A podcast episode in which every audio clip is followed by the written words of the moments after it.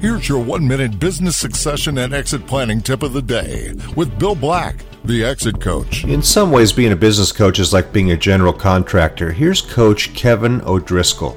As a business coach, I'm a generalist. And so what I do is I look for resources trusted resources that I can go out and tap into, whether it be in the social media area, whether it be in financial management area, because I get to a point with something where I can direct and educate people and teach them uh, of things they need to do. But when you start getting down into the, well, you need to do some SEO, you need to do some of this, you need to get on Twitter, what does that mean to them? And I know what it means to me, and I know what I've been taught.